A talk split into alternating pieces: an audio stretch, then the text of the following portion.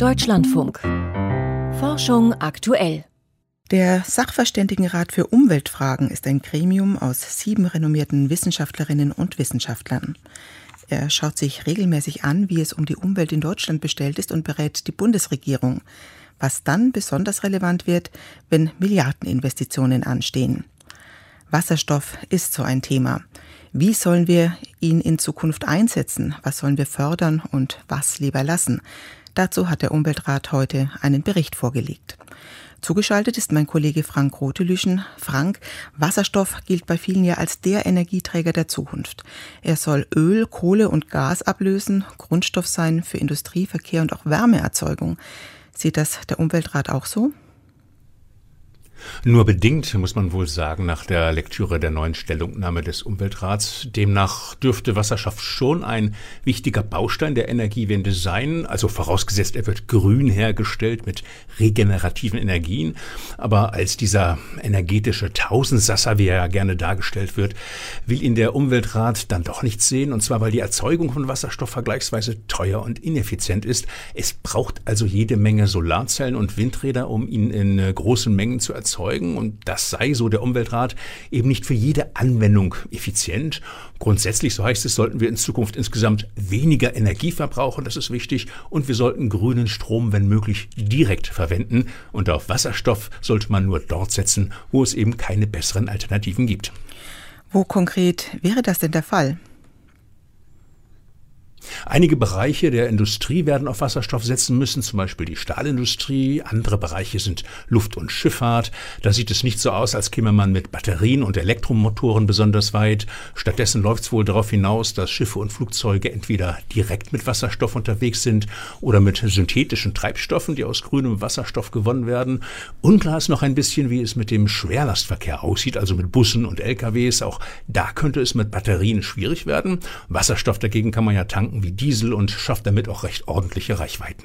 Die Pkw sind dabei jetzt nicht gefallen. Autos hat der Sachverständigenrat nicht im Blick? Genau. Und das bedeutet, dass man sich den Bau eines Tankstellennetzes für Wasserstoff, zumindest für den Pkw, auch sparen sollte. Ja, und auch für Gebäudeheizungen sollte man keinen Wasserstoff verwenden, denn auch hier gibt es laut Umweltrat mit den Wärmepumpen eine effizientere Alternative und man soll eben aufpassen, dass man Wasserstoff nicht etwa durch zu viel Fördergelder oder Steuernachlässe gegenüber den Wärmepumpen bevorteilt. Also ein eingeschränkter Einsatzbereich. Trotzdem werden wir in den kommenden Jahren äh, vermutlich beträchtliche Mengen an grünem Wasserstoff benötigen. Wo soll der denn herkommen? Was meint denn der Umweltrat dazu? Ja, da, da gibt es zwei Möglichkeiten. Die eine ist, den Wasserstoff vor allem hier in Deutschland zu erzeugen. Dazu müsste man allerdings die erneuerbaren Energien viel stärker ausbauen als bislang geplant. Die andere Möglichkeit wäre, Wasserstoff billig mit riesigen Solarfarmen in Nordafrika zum Beispiel zu erzeugen und dann zu importieren. Aber hier favorisiert der Umweltrat eher die Variante 1, also die heimische Erzeugung, sieht aber auch die Notwendigkeit von Importen und fordert da so eine Art Gütesiegel. Das soll garantieren, dass der Wasserstoff in anderen Ländern auch tatsächlich grün hergestellt wird.